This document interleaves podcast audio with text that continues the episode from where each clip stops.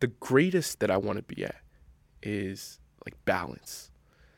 Being able to do the lifts, being able to be really great at business, being able to be like a great husband or or uh, what father, whatever it may be, but just have a holistic balance.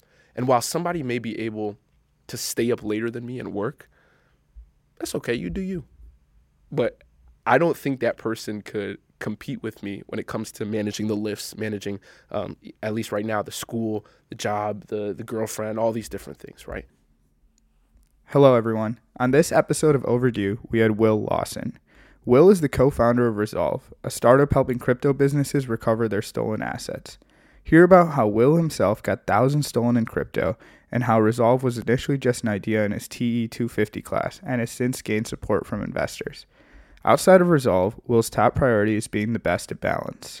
With a 4.0 GPA, 315 bench, and a passion igniting startup, he's definitely living true to this claim. This one was a great time to record, so I hope you all enjoy. Welcome to Overdue, where we cover the stories of certified project starters and ambitious entrepreneurs, from college students to accomplished professionals. Guess that they're like, That's what I was gonna say. To each their own. I mean, if that's what he wants to devote life to, let Yeah. him do it. yeah. I mean, and for us it's a podcast, but for you it's Resolv, right? Yeah. So I mean, let's let's talk about that a little bit. Um, but yeah, I mean, okay. I know we've heard that you started it from your TE 250, TE 250. Did I got the course number right? Yeah, yeah. Yeah, look at from idea to enterprise. Yeah. So like, I guess how did it come about, and like, what exactly is it? Just to like give us a little bit of context, but also the audience who may not know. Yeah. So we can start from the beginning. Ooh. Let's hear it. It started in November 2021. This was like the first time that I ever got into crypto. I was working this internship um, at this company called Ardog, and I had my buddy Jermaine. He was telling me about how he would make all these profits in crypto. He was making like thousands and thousands of dollars. And me, as I think at that time I was a freshman, I was like, "You telling me you making money just looking at your phone and hitting buttons?" So immediately I wanted to start getting into it, and that's where he sta- he started to send me some crypto and got me into the space. So I'm going through uh, learning about all this crypto stuff, and then in June 2022, I'm doing something that was probably stupid in in hindsight. You know, uh, when you're trying to find like the cracked version of Adobe Premiere, or you're you're just trying to download a software illegally. Yeah. Or I like, probably should not be doing this. I like went back in the day when I wanted extra gems in Clash of Clans, and then I'm kind of going through all these little like, should I really be here? yes, yeah, exactly. yeah. So, in my case, I was not trying to pay for Adobe After Effects. And that's where I was scrolling through YouTube trying to find the, the crack tutorials.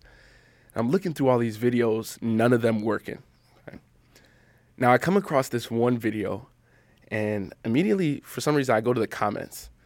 And they start saying, like, oh, thank you. This, this works. Thank you so much. I've been looking forever. So I'm like, okay, social proof, social credibility. We'll uh, go ahead and click the video no joke, the first words that come out of this man's mouth is, "You need to turn off your antivirus for this to work." And I was like, "Ah, you're not gonna get me. Not gonna do it." So I keep scrolling through the video or all the the YouTube videos, and I'm not finding nothing. For some reason, I come back to this video, and I look at the comments again. Again, they're saying, "Oh, thank you so much. I've been looking for hours, as I was." and it finally worked. Blah blah blah blah. So I just give it a shot. What's the worst that can happen? What's the worst that can happen? I download the file that he said. I turn off the antivirus and then I run it, and then nothing happens. So I'm like, ah, okay, it's it's just a, another video.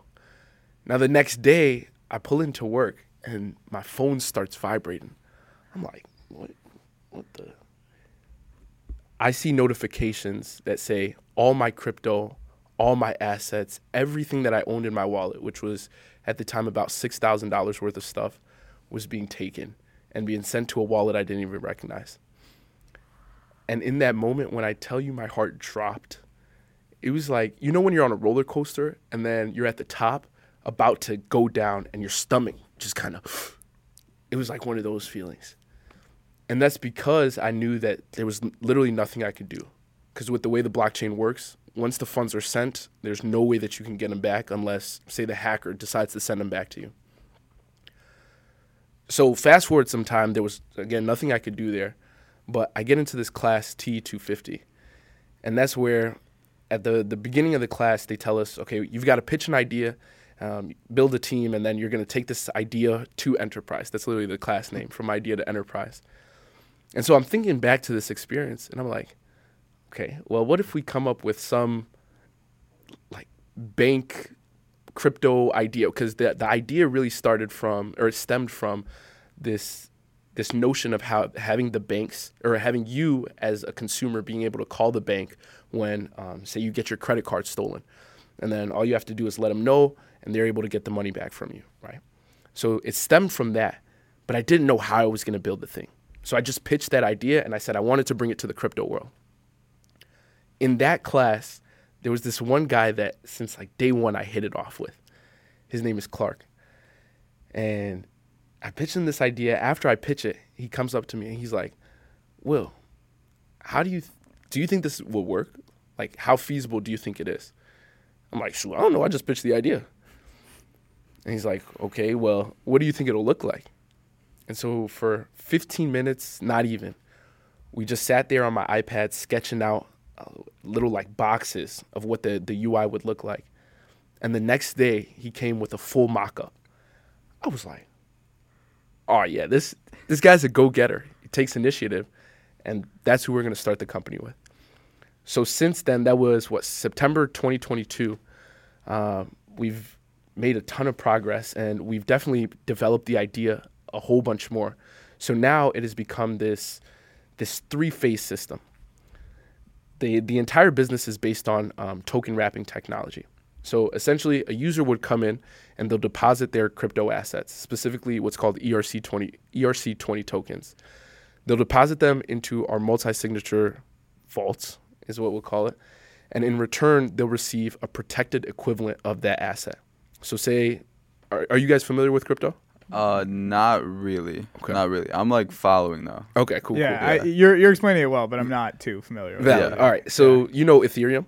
Yes. Okay. Yeah. I've heard of it at least. Yeah. Cool. So Ethereum in itself is not an E ERC20 token, but for the sake of this example, we'll just say ETH. So you have your ETH, say you own it, and you want to go ahead and protect it. You'll deposit it into this system, and then in return, you'll receive protected ETH. Now, the two tokens, they function basically exactly the same. The only difference is that with the protected ETH, if it were to ever be stolen, we have built in recovery functions that allow us to take the asset out of the hacker's wallet and then return them to a designated wallet, recovery wallet of your choosing.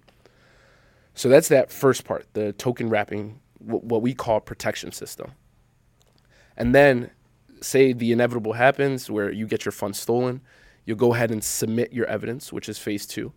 And that'll go to this uh, decentralized system of jurors that we like to call the resolvers. These people can come from anyone, be anyone, come from anywhere. Um, there's like a few requirements that they have to meet, but for the most part, it's this system that allows anybody to really participate in it. And so when you submit this evidence, it's the resolvers who will be able to look over that transaction and determine whether or not fraud has occurred. Just like our jury system in the US, right? And if they are on your side and say that, yeah, the fraud has occurred, then we're able to tap into our freeze and recover algorithms and trace those funds wherever they are, even if they've they've traveled through multiple wallets, and be able to again strip them from the the hacker's wallet and return to you what's rightfully yours. So that's it in a nutshell. I see. I see. Wow. I have uh, you explained that very very well because I was about to say, well, like one thing I'm a little bit, uh, I just want to make sure I understand. So, when I have those funds initially in my wallet, like I think, did you say ETH? Like Yep. if- okay. When I like have those funds initially, what was that saying? What were you explaining when like the whole like protected? Like you you also have to purchase some that's protected, or there's like copies of the of like. Can you just explain that part again real quick? Yeah, yeah. yeah. So we'll walk through it again. Say you have your ETH. You just bought some ETH and now you want to go ahead and protect it. Okay. You'll deposit it into what's called our custodial vault. Custodial vault is really a, on the back end. It's a multi-signature smart contract. But what you can really think of it as is, you know how banks, in, at least in the movies, they have these huge vaults that they'll turn around. Yeah. In the vault, there's the gold and the, uh, all the money and everything, but they put it in the vault to keep it safe, right? Now, the money that you put into that vault, you need some way to know that it's yours. So, say there's gold in the vault, then you need to know s- somehow that the gold is yours. So, in return, the bank may give you a bank note or the US dollar, for example, when the dollar was backed by gold, right? So, by the same token, with our system, you'll deposit your ETH into this vault, and then in return, you'll receive this bank note, which is your protected token. And then the protected token, you can do whatever you want with it, but it's just with if it if it's ever stolen, we're able to get it back. So th- does the protected token work kind of like ETH would be, like the way ETH works? Like you could spend it anywhere ETH is accepted. Yeah. I well, see. not anywhere ETH is accepted, but because this would be a new token. Okay. So at that point, it would really just be like a business relations uh, type of problem where we would probably need to set up partnerships with different businesses. So Is- if you wanted to buy an NFT like on OpenSea with protected tokens, us as Res- Resolv, we would have to form a partnership with OpenSea so that they could accept these protected tokens. is are these like protected tokens your guys' own form of crypto? Yeah. Okay, so you Okay. guys you guys made like this whole new currency almost. Yeah. Okay, that Okay, that that's where not- that it yeah, clicked. Not, not, yeah, now that uh sense. that analogy you used where it's like how they how uh the dollar used to be backed by gold Mm-hmm. that helped that like i feel like that crystallized it like in like in our understanding but okay i see wow Yeah. that was that damn so like That's one of I'm the just- best explanations I've heard for like Yeah. something as complicated as that. So, I, I love I love like the whole question where it's like, oh, like if you really do understand something, explain it to me like I'm in fifth grade, or those things. Like those are uh, that's when you really could test like if somebody like understands like the whole like nuances and everything. And like wow, that was. I'm just thinking about looking down in my pocket and realizing six thousand dollars of my crypto. yeah. Go I'm on. telling you, when that's actually something that I probably wouldn't even wish on my worst enemy, because it's one thing to have your money stolen, and at least like you know the guy who stole it, or at least even if you don't know the guy, there's a way to find out and be able to get it back. But given the the way that the blockchain works, not only can somebody just take it without you being able to get it back, but there's so much anonymity that the blockchain itself provides. And so most times you don't even know who took it from you. And there's it takes years and years and years to even begin to find that person, nonetheless get it back. For $6,000, that's a drop in the bucket. I mean like chump change for Yeah. most Yeah. people. So most people aren't even going to look into it. Yeah. But at our age though, that's like that's a, that's a pretty that's So a pretty a big. money. for me it was damn Pro- near everything I had at the time. Yeah. It probably feels even worse considering you were contemplating downloading that that's that software or whatever it was. Yeah. Um, He probably he probably bought it out the he probably bought it out his YouTube comments. I was- yeah. See, understand that now I will never pirate any software. That was the the one lesson I learned for sure. Like now I paid for all my Adobe products. Shout out to Adobe. Well, one thing I am curious about is this is probably, I guess, a problem that many other people have stumbled across, right? Just because it's pretty natural. So, like, what makes you think, like, as like a college student? I know you're a senior, you're about to be graduating. We just talked about like this is going to be your main focus when you're out, as well as probably is as well now. But what do you think makes you and your team different to be able to like solve that problem and really like bring resolve to like to like the top of the industry? Yeah. One, the main thing is the fact that I experienced the problem. And so it's no longer this thing that, I don't know, you see a market uh, analysis or you see this trend going up with crypto rising, and you'd be like, oh, yeah, I should maybe hop into this space. Now, for me, this is a personal mission now. Because, like I said, I don't want anybody else to experience this. And so the motivation there is really what continues to drive us. But on top of that, the team that we've built, like Clark, uh, me, we just brought a, a CFO on. Though we don't, we're not like those most knowledgeable people in the crypto space. What we do understand is that most people aren't knowledgeable about the crypto space. and as a result, we kind of have a different perspective on on how we're building our product. It's like, have you ever heard of the the curse of knowledge? What that is? So when No. you know something, it's not like you can ever unknow it. And so when what we see in the crypto space is that a ton of people they know about like these zk rollups and the throughput of the blockchain and all these uh, super jargony terms, and engineers are, especially are super uh, vulnerable to this. They try and implement all of that into that product, right? But with us, being that we don't know most of these things, at least in the beginning, we didn't. We just didn't try to implement those things, and as and because of that, it became a super simple product. Like our tagline is, "We're literally creating a product or a security tool that even your grandma can use," and that's just because we're making it that simple. Now, on the technology end, I will say um, the base of the technology was actually developed by this woman at Stanford. Well, she's no longer at Stanford, I believe now at Circle, but her, her name is Kaylee Wang. And she was the one who developed um, the freeze algorithm as well as like the foundation of this entire thing. So we're building on top of her standard. But thank God she did a lot of the grunt work, I will say. Yeah. Um, I do. I do have another question about it though. Um, so this might just be this might be a stupid question because I don't know how crypto works, but like how how do you guys like make money off of it then? Oh yeah. Um, like is is your new protected currency like giving you a feedback or like how does it kind of work? It's even simpler than that. Every time somebody deposits their assets to be protected, we just take a percentage of those assets. What Oh, per, okay. what percent? So it's it depends on the threshold. So it's a three tiered uh, percentage threshold. I believe from like one thousand dollars to ninety nine thousand nine hundred ninety nine, it's five percent. From a hundred thousand to nine hundred ninety nine ninety nine whatever, Yeah. that's uh three point five percent, and then a million plus is one point five percent. Okay. How much? Just out of curiosity, you can answer. You don't have to answer this, but like, how much do you guys have like of people's money put in there yet, or are you not launched? So right now we're super early stage. We don't have Okay. a product out yet. Okay. But we did just finish our prototype. And so we're going out seeking LOIs so that way we can What are- prove what are that they're- LOIs? LOIs are letters of intent. So it's just basically like a promise from um, a customer that they'll deposit their funds or spend money with you once your product is live. But what that'll do is show that there's tangible market interest. And that way when we approach approach investors or are looking to raise our pre-seed, then they have some confidence to know that yeah, people want this thing. okay.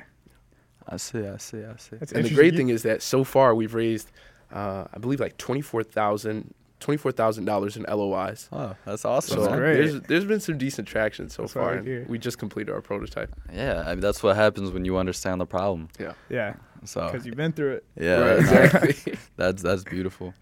Um, but one thing, I guess, on the same subject, but I guess uh, like a different hat of it. Um, but your your position's the CEO, right? So within within your team, how many people are on your team? Just like so the audience. is- right now it is one, two, three, four, five, six, seven, counting a contractor. Um, Okay. But he's not full time, so we'll just say six. Okay, so you have this team of six, right? And you're the CEO. I take I take it there's a lot of a lot that you've learned just about teams, right? Of like, okay, maybe like we want to meet at this time, or we want to meet this way, or like, okay, maybe this person's a little bit better at that. Like, I need to be better at like my delegation skills, or whatever it may be. What have you learned the most in this process about maybe it's leadership, maybe it's more technical stuff? Like, what are some lessons that you've learned like throughout this journey so far? Mm-hmm. That's a great question. The two things that pop into my mind, first and foremost, are going to be communication. Communication is key from a leader. And then, second, is there's different communication styles with each person on your team. So, not everybody communicates in the same way. I say the first one because originally, when we were like just first starting out, our team has actually rotated a ton.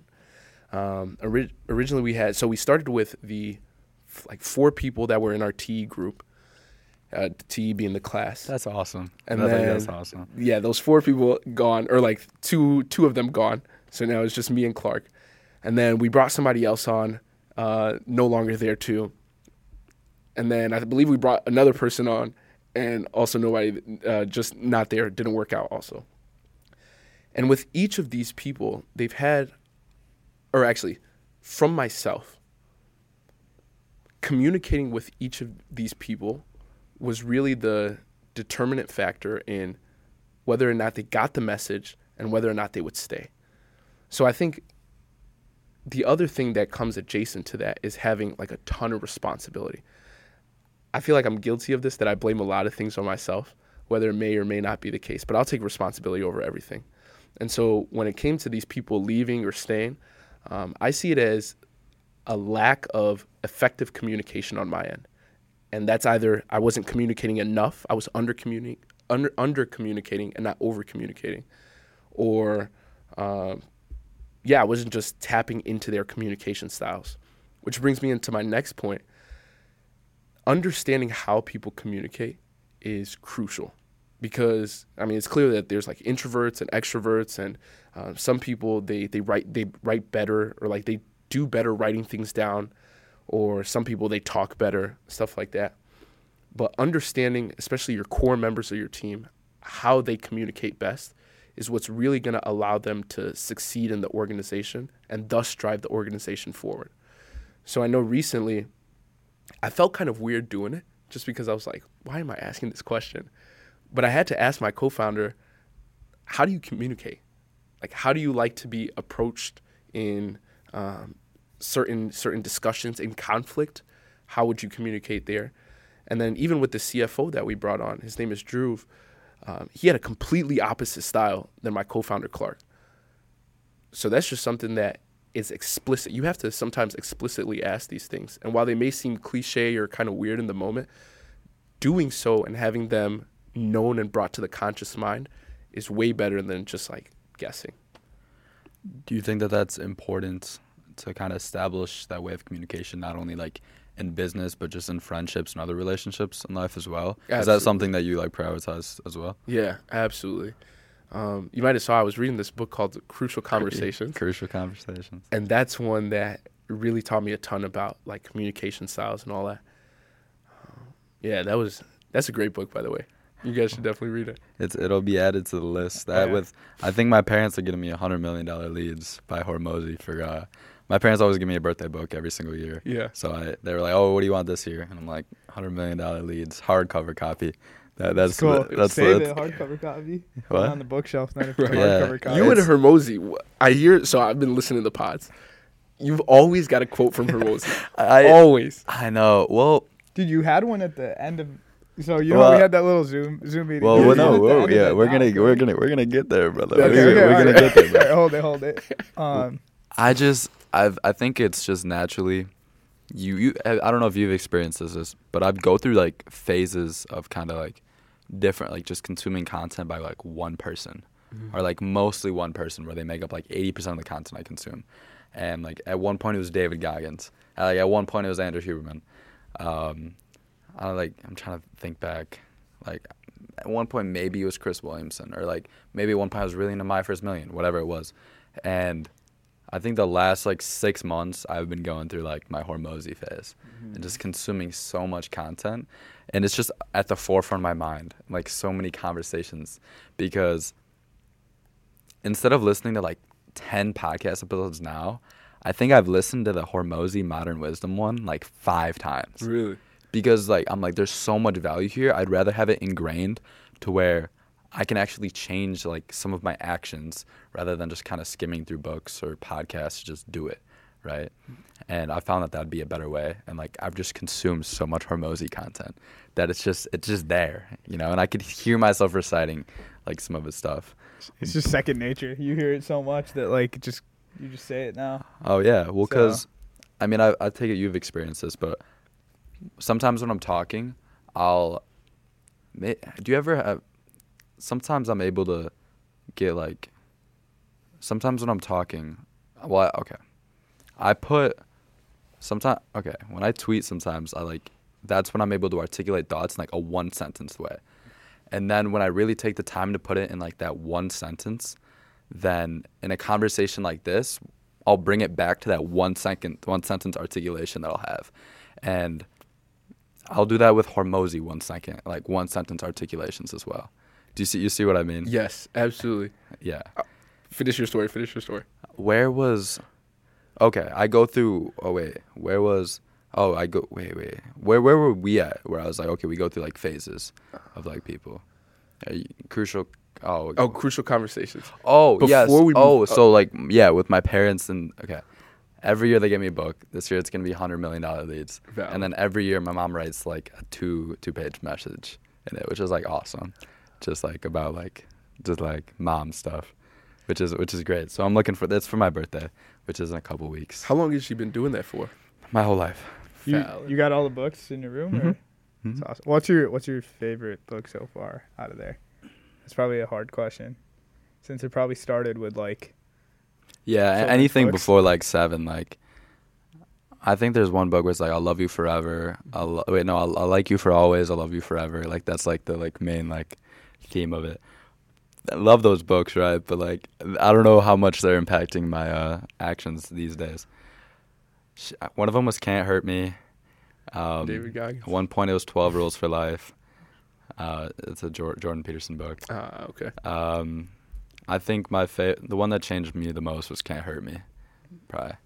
At the time, it took me like way past. Like I read it my freshman year of high school. It took me like way past what I should have been at. Mm. Like I was lifting like, I don't want to go off on too much of a tangent here, but like I was lifting like five, six days a week. Well, like baseball practice like six days a week, like two games a week, on top of like. I was studying for my tests like in the car as my mom's driving me home, and like gosh, it was I was like balling, right? But it definitely wasn't healthy. And I was also doing that like running 25 miles a week. 25 miles that's a insane, week. dude. Yeah, like I was just in a different state. Like cuz Goggins Shoot, I might have to read that book now. Goggins like Dude, if I can get a quarter of that, Right. that's perfect. when you give Goggins to a high school boy, Yeah. oh my god, man. Like it just does something to your brain. I definitely went through my Goggins phase too. Well, it, it wasn't even a phase. It was more like how you were talking about. You consume content from one person for a period of time. Goggins was one of those people. Yeah, it. I, I have one vivid memory where I think I was on like mile 20, 20 of the week or something, and I was like, okay, I got, I gotta.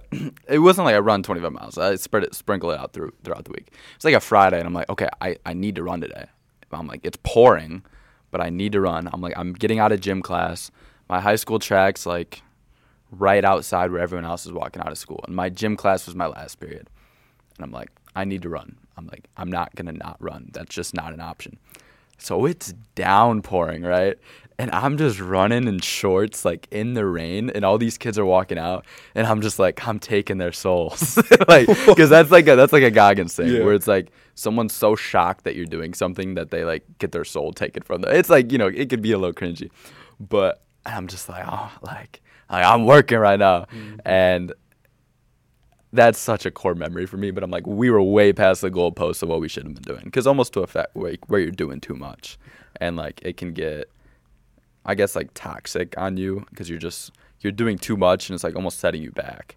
It's like if you overtrain in the gym, Right. And like that's what I had felt like it had been like. But I mean, if you're making this like your priority now, like have you ever felt that like with resolve? Like, oh, I'm putting like so much time into this that like maybe it's not healthy. Maybe it's not healthy. I don't think I've ever thought it wasn't healthy. I think the closest thing to that thought is I was spending a bunch of time on Resolv during the day, which would start to push my schoolwork back.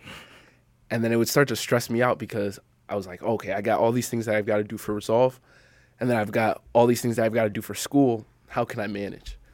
So recently, I just like rescheduled my entire day to where now I'll only work on Resolv stuff, at least major stuff, um, during a block of time, and that's usually in the evening. So that way, I'm not super stressed with school stuff, and I just get that done during the day. So really, just being able to partition my day has has remediated that feeling. Do you think for now, like, obviously now school is probably your priority, right? After, well, I mean, well, he's a senior. well, He's yeah, almost- you are a senior, but I mean, I guess if school's making it higher on earlier in the oh, day, Oh, yeah. right? So Well- that's how, because that's how I usually prioritize my day, right? Like the things that are more important to me, I'll do earlier in the day. Not that resolve isn't important to you, but do you think that so after after college, you're I was just about to. are you doing you're doing resolve full time? Yeah. Okay, so then it'll obviously pick up the grind a lot more for that. So, I mean, what's like your plan to like do like a work life balance then? Because I mean, I feel like it's very easy to get caught up in the whole like. Obviously, you want to see the company do well, so it's very easy for you to get caught up in the whole like working all the time, like or working on the project a lot, especially considering school will be over. So one thing that gets brought up a ton, uh, going back to what you were saying of how you hear you, you you listen to people for stints of time. One of my people was Muhammad Ali, and you might have heard this, this sound bite from him. He's like, "I am the greatest." like you, you know that everybody's heard that Ev- sound yeah. bite, right? And it got me thinking, like, what can you be? How how did he know that he was the greatest in that particular sector? And when he knew that, how did he choose that particular sector? So for Muhammad Ali, it's easy. He's the greatest at boxing. Michael Jordan, arguably, is the greatest at basketball. And I'm looking at all these people. I'm like, okay, what can I be the greatest at? Like, what can I even strive to be the greatest at? I wouldn't want to say business because while I want to be really, really, really great, not good, but great at business, I'm not sure if I could be the greatest just because I don't want to live a lifestyle like Elon Musk, who's working 90 hours a week. Um, I think he has like three, four div- divorces. That's not a lifestyle I want to live. Um, I could be the greatest at fitness, but at the same time, like I don't really like working out. um, He coming for CBums, please. right? I don't, like I don't want to be the biggest like Arnold or something like that. And so I really got to thinking, the greatest that I want to be at is like balance, being Ooh, able to do the lifts, being able to be really great at business, being able to be like a great husband or or uh, what father, whatever it may be, but just have a holistic balance. And while somebody may be able to stay up later than me and work, that's okay. You do you. But I don't think that person could compete with me when it comes to managing the lifts, managing, um, at least right now, the school, the job, the, the girlfriend, all these different things, right? And so what I look to be is the greatest at balance. Now, I still try, I'm going to still try and carry that same philosophy even after college. I won't have school, but I'll have Resolv. We're also looking to start up an agency, like a design agency, so that way we could uh, fund Resolv and not take in, take up as much investment. So that'll just prop the company up. So I have my time, my hands full with that too. Uh, but yeah, I'm not too worried about it, honestly. I'll still be able to manage as I have been. Dude, that's awesome. Balance is like one thing that I we we've talked about this before. It's like something that I think everyone can improve on. So it's like a great thing to try to be the greatest at it. Right. Um, That, that was that was so far. Yeah. That was that was a great way to put that. yeah. Uh, one thing I'm curious about because I kind of have this dialogue with myself is I want to have balance, but I also want to spread myself too thin. Mm.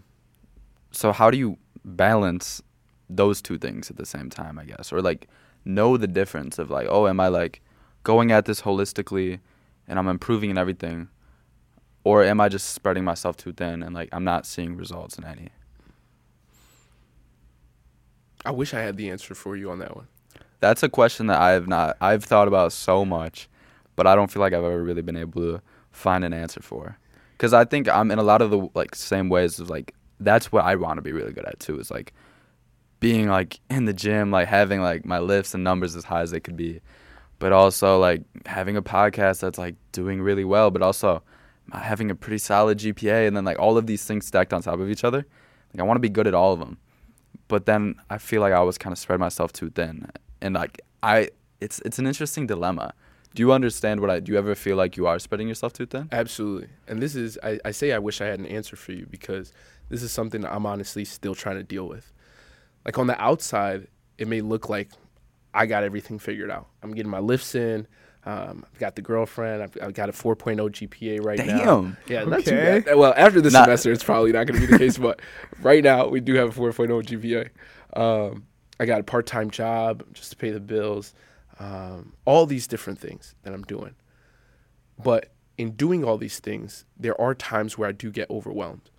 Like especially not last week because last week was uh, Thanksgiving break, but the Oh, week we before were that, Yeah, we were talking. We saw each other. yeah, I was like, you saw me, and I was just like, holy sh- man, I'm I'm running on fumes right now, man.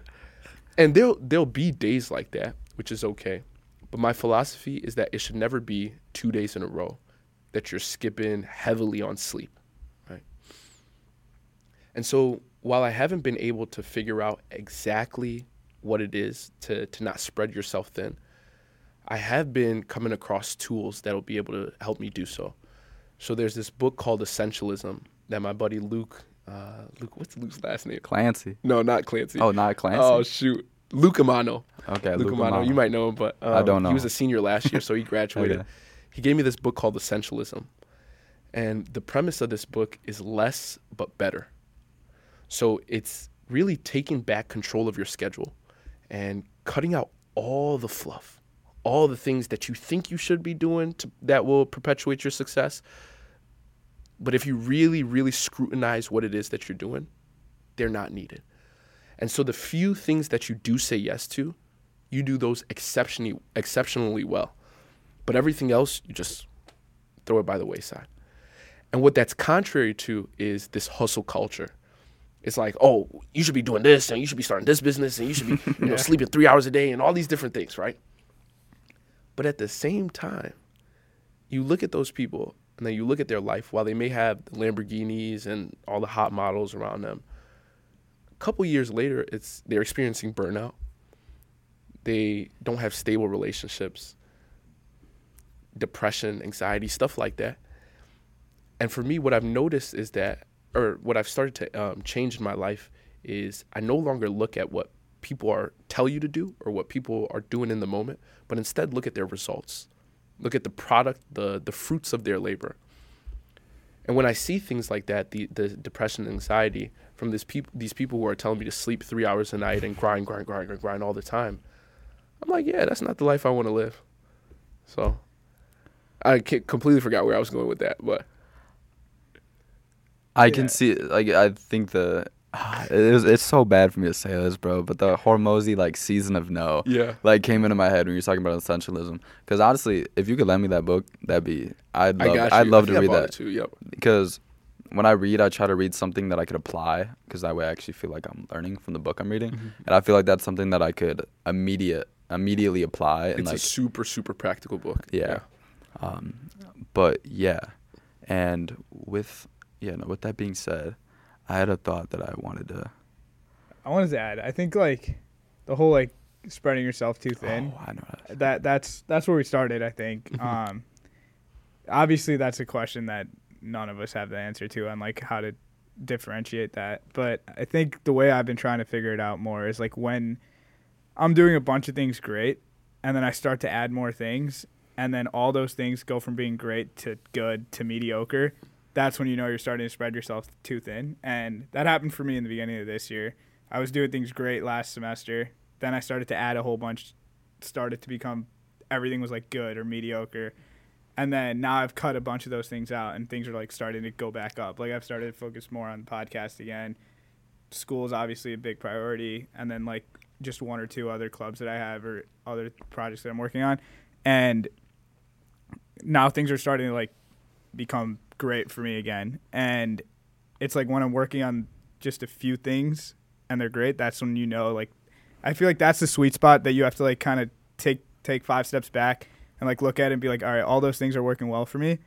This is where I need to stop and hold it at this posi- position and just know like this is this is like that sweet spot because as soon as you add more, everything's gonna go down to good and then obviously to mediocre and worse and worse. So it's it's important to just like take a couple steps back and like look at how th- everything's going like holistically, which I think what you were getting at. Right. So with you what with what you were saying with the whole like uh like hustle mentality here can you just um it reminds i worked at a i worked at a company uh well i'm not gonna say the name it was like um a solar company like the sun. Solar? yeah Like the so- sun? yeah, Okay. yeah yeah yeah yeah and like i was i did door-to-door sales for like a month month or two and kids there was some kids in my office that one of the kids was 17 and was making three grand a month and another one was my age and making 250 grand a year Holy. yeah Lee. yeah so they're they're making a he's ton- like I'm in the wrong line. of business. no they were making a ton ton of money right but they were not living lives that like I would want to live, and like anyone could live whatever life they want, right? Of course. But they're making all of this money, and then every single weekend they're going downtown, getting bottle service, and going to strip clubs, and it's like. I look at that. I'm like, okay, you're making a lot of money, but you're com- like every single day you're so tired, like you're living just a life that, like, frankly, I wouldn't want to live, and like I wouldn't trade it, you know. And that was interesting to me, interesting for me to see on paper. Okay, on paper they're making 250 grand a year, and I'm making, I don't know, like if I was not that much, uh, not even close to that much, right? And some people would look at that and be like, oh, I'd e- easily take the other one, but I'm like, I wouldn't want that.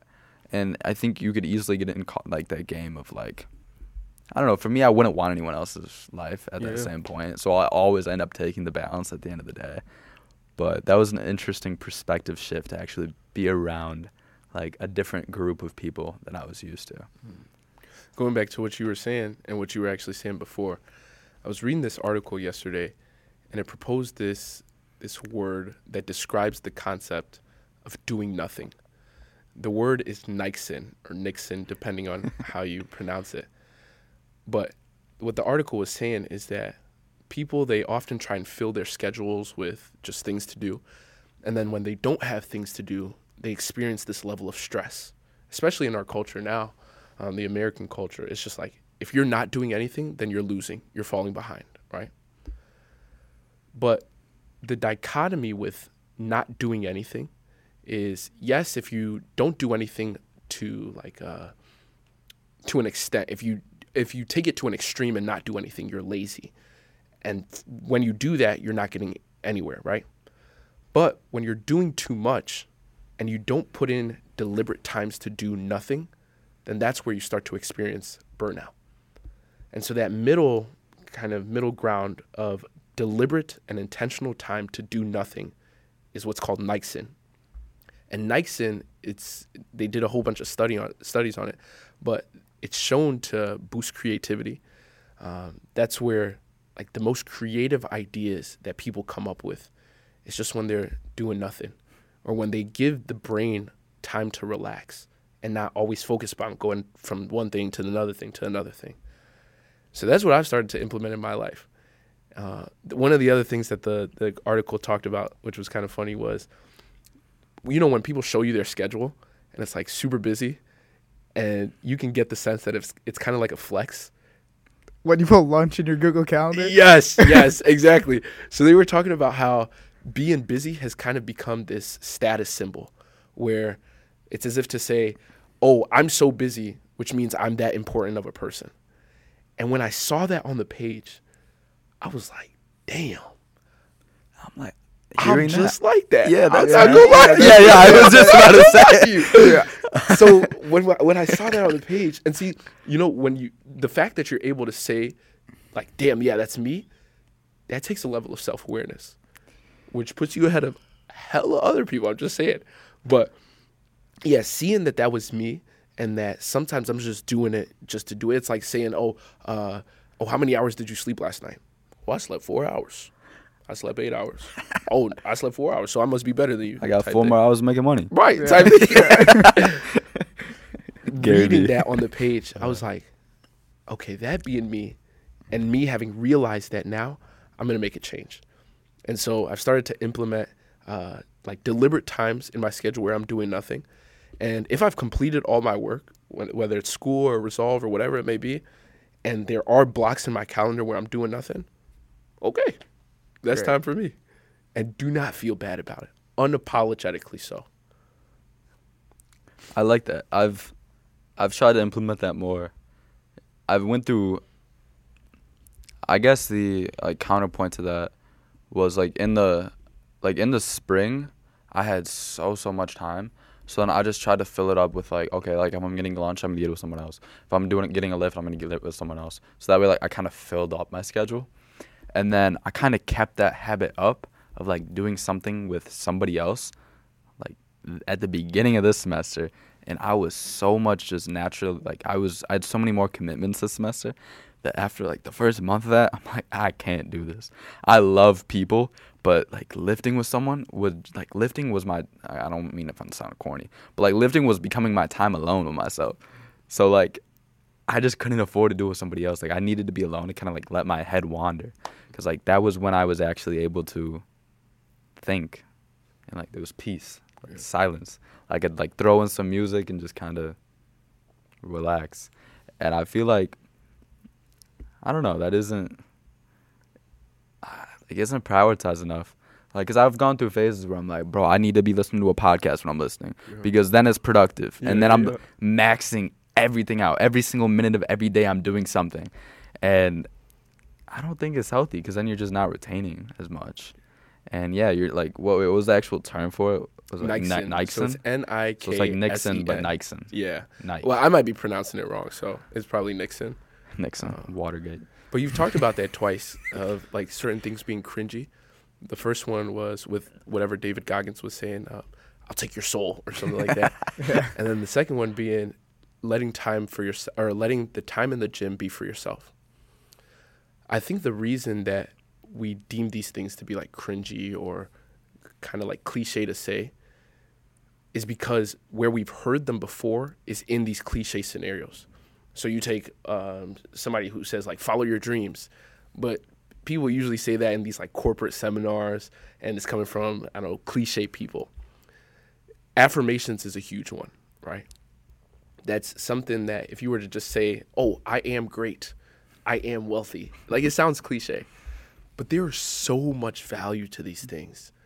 I'm telling you. For example, with what you were saying with David Goggins, I guarantee you that pushed you to achieve the Oh. thing that you did, right? Yeah. I'm the the most powerful word in the human language, or at least in the English language, is I am, in my opinion. And that's because whenever you say I am, whatever follows that defines the trajectory of your life. It's only cliche if you believe it to be cliche.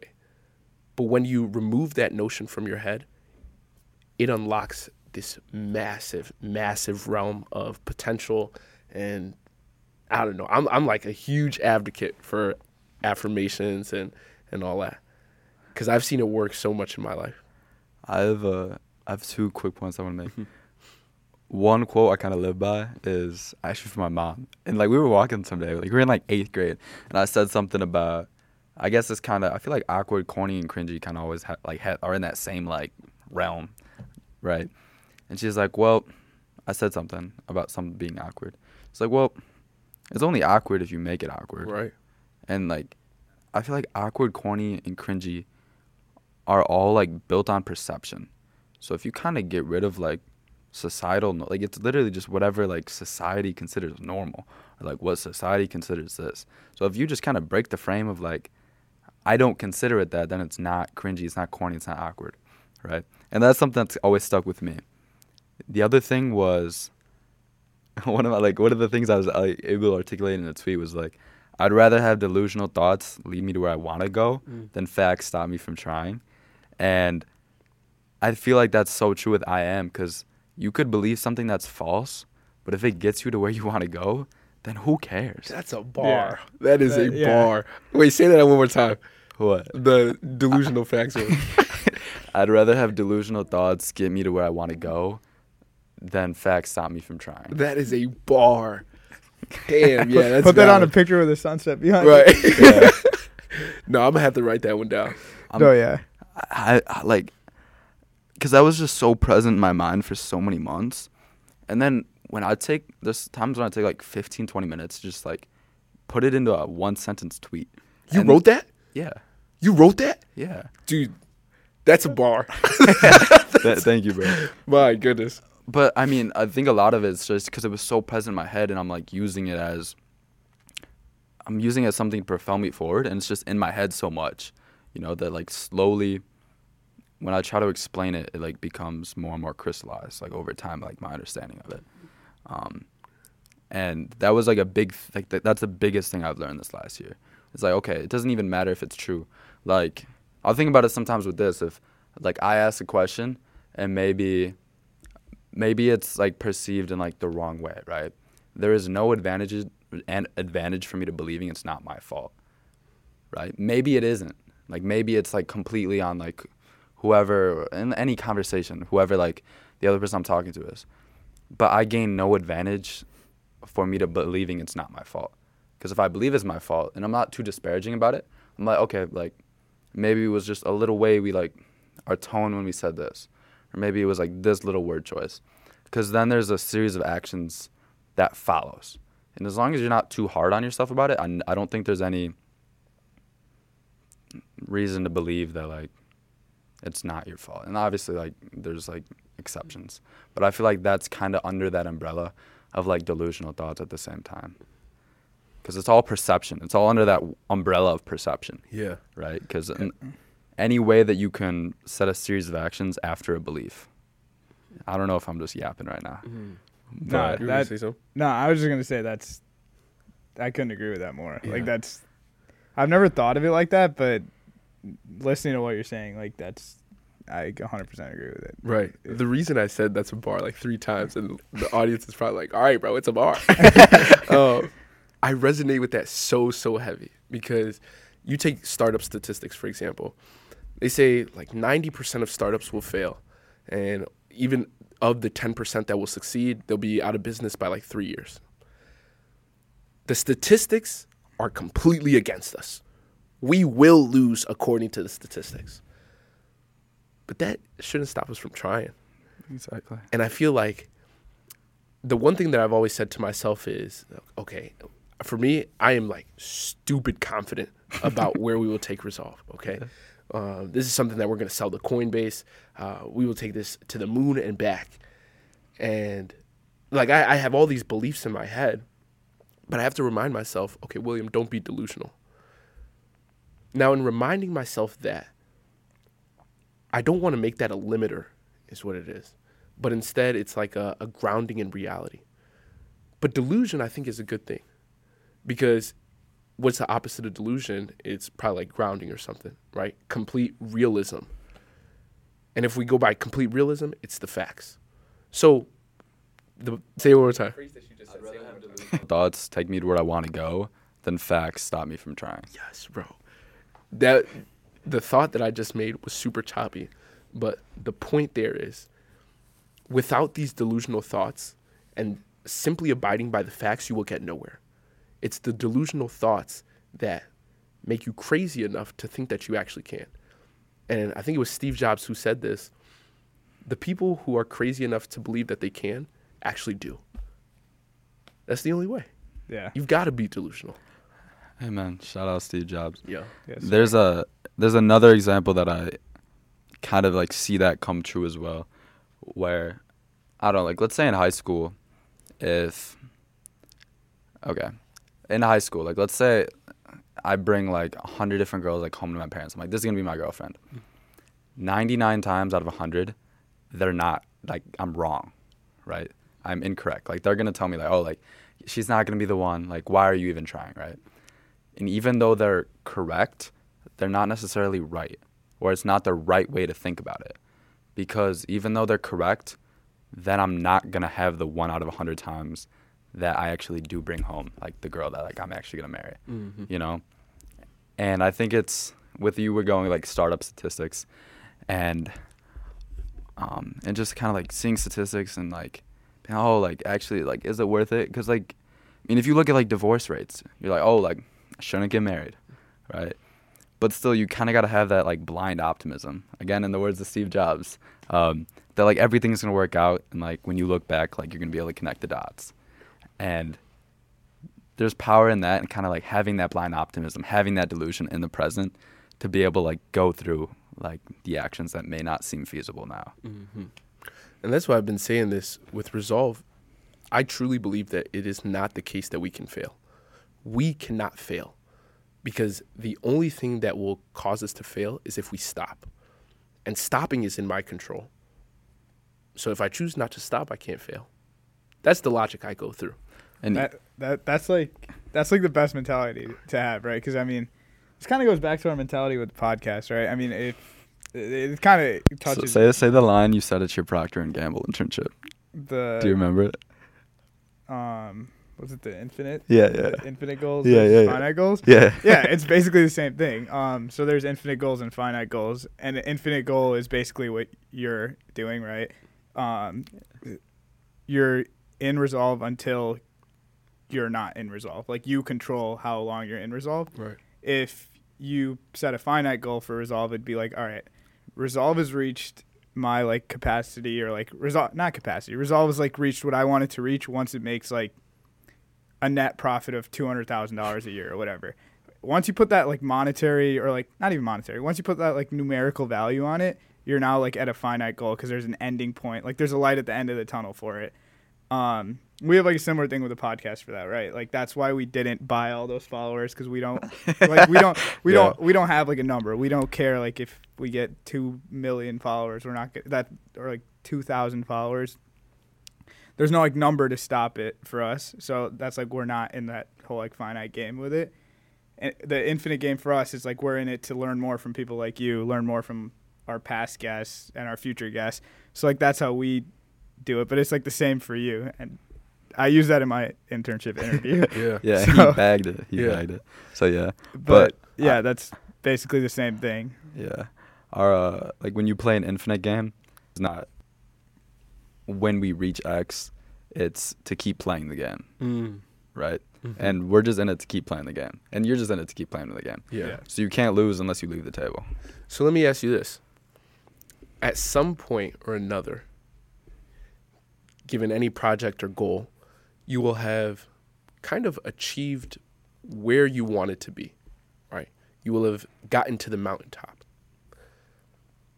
My question, and this is something that I've personally been like thinking through a ton, is when you reach the mountaintop, what's the motivation to keep going?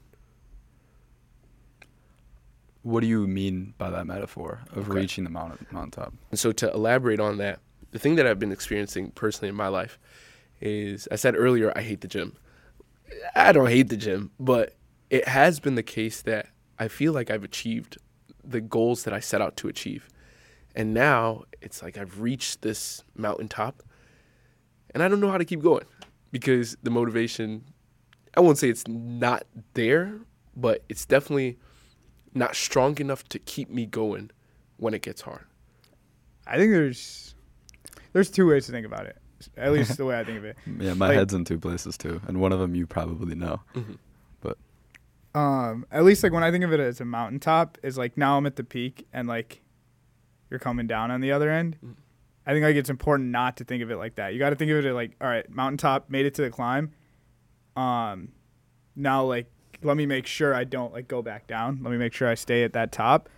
Or the other way of thinking of, of it is there is no mountaintop. You keep Yeah. going, but which is the way that like you would ideally want to think of it, but like life happens. That's not the way it always goes. So I mean, I think like there the way to think of it is yeah, now you've reached the mountaintop, never come back down, right? Don't think of it as a peak, but if you have to plateau for a little bit, that's fine, but you have to understand that at some point you have to have the mentality to go back on that climb because never settle, right? Mhm. Never settle.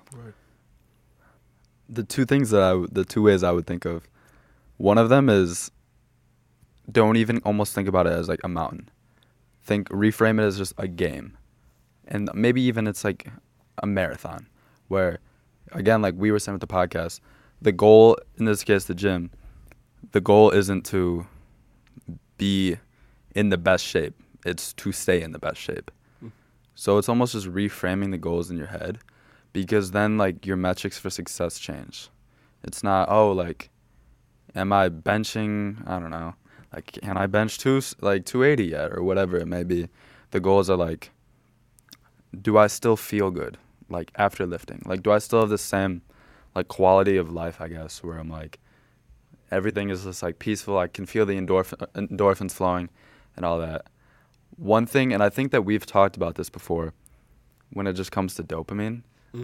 I think we actually had this conversation. I think like Henry was talking about like Will when if it Will's in the gym and he's like curling and that do you, do you remember what I'm talking yeah, about? yeah, the three Yeah. types of fun. Yeah, exactly.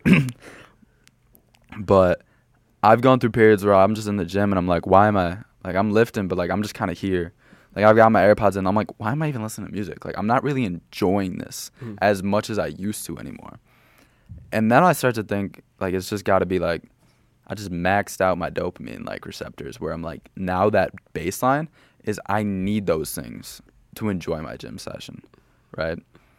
So then what I did like for the first like 3 weeks before I came back to school is I just went no music and then I went no pre. So I was just I was just lifting. And like first time I'm like, ah, this kind of sucks. But then the second time is like you just enjoy it a little bit more. Like you enjoy it a little, and then you get to enjoy the act for the act itself again. Hmm. And that's more in like just dopamine release and whatever it may be. But then the like then when you have pre like oh, oh okay I feel dangerous now. It's like I'm back, you know. And then they spike above where that previous threshold was. So I mean there's two ways you could kind of think about it. One is like one is kind of like my Huberman mind talking. Right. And the That's other one's the Hormozi uh, intermittent reward system is exactly what you were talking about. Yeah, I, th- I think that's like the technique. Like one's the Huberman brand talking, one's the Hormozi brand talking. Mm. um, but that's what I mean. That's where like my head would go. Okay. I think just framing it as a mountaintop in your head is like kind of where the problem stems. Yeah. And also, I think you could benefit by getting your frame broken too. Oh, absolutely. Of being in the gym with someone that like puts up. I mean, I don't know how much you bench, but like whatever it may be. But like some guy that three just- 315. okay, okay, okay. That's what. Yeah, like you, if you're in the gym with someone that benches four plates, you're like, oh, sh, like, damn. And like, see, that's the thing that I I was thinking of doing. I was thinking of just like, okay, maybe maybe making bigger goals because originally my goal was to look like Michael B. Jordan. but I don't mean to be ostentatious or anything. I've achieved that goal. Like if I were to take off my shirt off right now, bro, I might even surpass Michael B. Jordan. damn. Uh, but that's what I'm saying. I am. Right, I am. You feel me? but that's the thing. Like I've achieved all the goals that I've set for myself in high school, especially. I remember as a freshman, uh, we had to write letters to our senior selves, That's awesome. and I I remember specifically the thing that I wrote on that paper was, "Oh, Will, right now you're this skinny little kid, uh, skinny freshman. You weigh like 120 pounds. By senior, when you're in your senior year, I want you to be huge. I want you to be swole."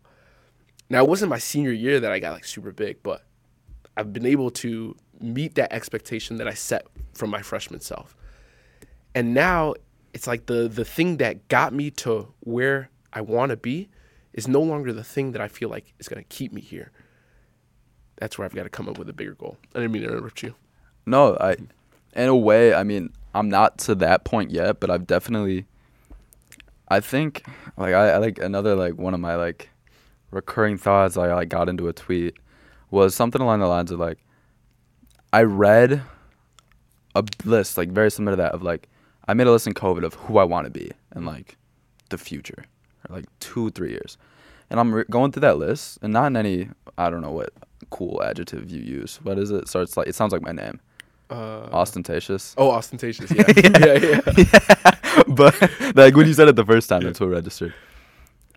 But I'm like, I am that now. Like I'm like a lot of those qualities. I'm like, I've worked on that. Like I am that now, but I don't.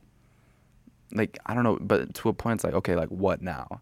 And there's still a lot of attributes to my video game character that can be upgraded still, but I don't feel like I don't feel like I have as many points to go as I used to. So it's hard to incentivize now because I, I understand what you're saying. Um, and it's been something that's kind of been present in my head as well, especially in the gym because I mean, there's a, like a lot that I could go to, but I'm like, now we're regarded in the way that we wanted to be Yeah. in a lot of ways. For me, I think um, what it really stems from is this fundamental reason of like I need to revisit my why. I think it's my why that I might have forgot, or since I've achieved all these goals, that it's got to change given my current state. Um, and this is just something that, like you said, when you write it down and uh, you take this deliberate and intentional time to think through these things, I'll inevitably find it. But for now, that's an answer I'm still searching for. And to keep me in the gym, there's like these short term fixes, the motivational videos, um, the affirmations, uh, like the pre. I don't drink too much pre, but just like once in a while, stuff like that. But I still deem these things to be short term fixes. Yeah. Yeah. Well, we're what? Are, are you 22? 21. Yeah. Well, we still have a lot of answers. Like we we don't need to know it all at this point. And I mean, it's good that there's still the like. I mean, I still don't know anything, and like you don't know anything. Like we still don't know anything. So it's good that like there's a lot of these questions we don't have answers to. Um, but there's one last thing I wanted to ask to kind of like wrap it up. Uh, this was a Hormozi quote that we had. uh, we've talked about him a lot now, so I guess it seems a little cliche Yeah. but it's ultimately in the movie like the rocky cutscene's only 30 seconds right but in life it's like a lot longer like it's years like our friend casper was doing like this for like he's been making instagram theme pages and content for like seven years like austin's been doing brothers nuts for like six years right and it takes time and in that movie it's only 30 seconds but the grind's a lot longer than that like what does that like kind of like mean to you whether that's in like lifting or whether that's like within Resolv and these areas where you have to make down payments and you're not necessarily sure if you're going to get your crypto back you had me up until the last part. tie, tie back, tie Right. back that. Um, that's a great analogy, Rocky cutscene, because I feel like I'm in mine right now. And the reason that I had brought up that last point and why I'm like thinking about this uh, all the time now is because while yes, this instance right now has to deal with the gym, the fact that I've developed this routine and now kind of honestly the routine's getting old. That'll eventually happen with Resolv. That'll eventually happen with your relationships. But it's up to you to kind of reignite that spark that first got you in there in the first place. And so if I can learn this lesson now, then I can really just apply it given maybe a few tweaks to all these other scenarios. But it being this rocky cutscene, the, the question was essentially i actually had a follow-up that i was ready to ask okay, um, i think you answered my question there okay. when it comes to for somebody that else that might be in that rocky cutscene, but it just like they don't realize that they're gonna end up winning the fight, right? But they're in that grind and they don't really know what's gonna happen next. Like, what does it feel like, and how do you like motivate yourself to like keep keep pushing through? Mm. Dude, this shit is not easy. It is not easy. There's times where Yeah, bro, this you'll you'll ask anybody who is on the path to greatness or has achieved greatness and they'll let you know their war stories. But it's one thing to hear it on a podcast and then experience it for yourself. It's currently the case that I'm experiencing it. And yeah, there's times where you're like like the the time that you saw me and we were just running on fumes. Um, when that happens, a couple days in a row, you're just like, damn, bro, is this even worth it? At the end of the day, we're all gonna die. If God forbid I was to get in an accident like tomorrow or today, it would have all been for nothing. So what's the point in even doing all this stuff? But then there's kind of two ways that you can look at it. There's one, yeah, we're going to die, so nothing matters. Or we're going to die, so nothing matters. you might as well try. Marcus Aurelius, he says, um, soon you will have been soon you will have been forgotten, and soon everyone will have forgotten you. Which kind of speaks to that first point. You're gonna die, so what's the point of doing anything? But then Maya Angelou, she has this other quote that says, um, "People won't forget. People will forget what you said. People will forget what you did, but people will never forget how you made them feel." And so what that speaks to is this this fundamental principle that I think kind of governs our universe, which is the ripple effect. The fact that we make this decision here and we make this decision today and although we might not know it right now, it's going to affect generations and generations and generations down the line. Even when the world explodes, the impact that humans made on this planet will affect some stars out there, right? So the action that you take now has a bunch more significance than you than you realize.